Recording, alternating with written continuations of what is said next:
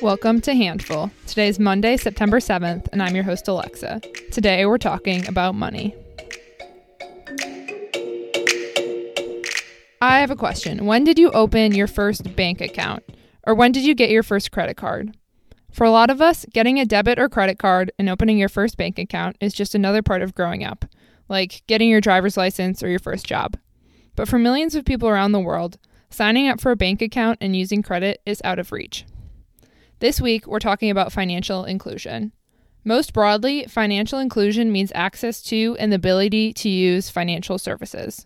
While many of us take access to credit and having a bank account for granted, about 2.5 billion people around the world are financial nomads, meaning that they don't have access to these basic financial services. These people are often also referred to as unbanked because they often aren't served by traditional banks and other financial institutions. This might be because there isn't a bank near where they live.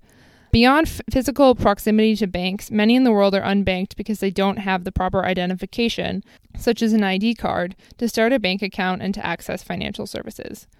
Most banks have Know Your Customer or KYC policies that require that they verify the identity of new customers. If a potential customer doesn't have the proper ID, such as a, an ID card or a birth certificate, they aren't able to fulfill those KYC requirements. They can't get a bank account, and ultimately they remain outside of the financial system. Without access to the financial system, you can't get a loan or put money into a savings account. Financial inclusion is critical for alleviating poverty.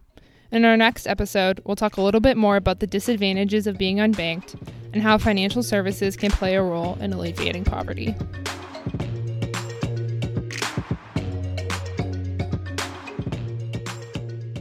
And that is the end of today's Handful.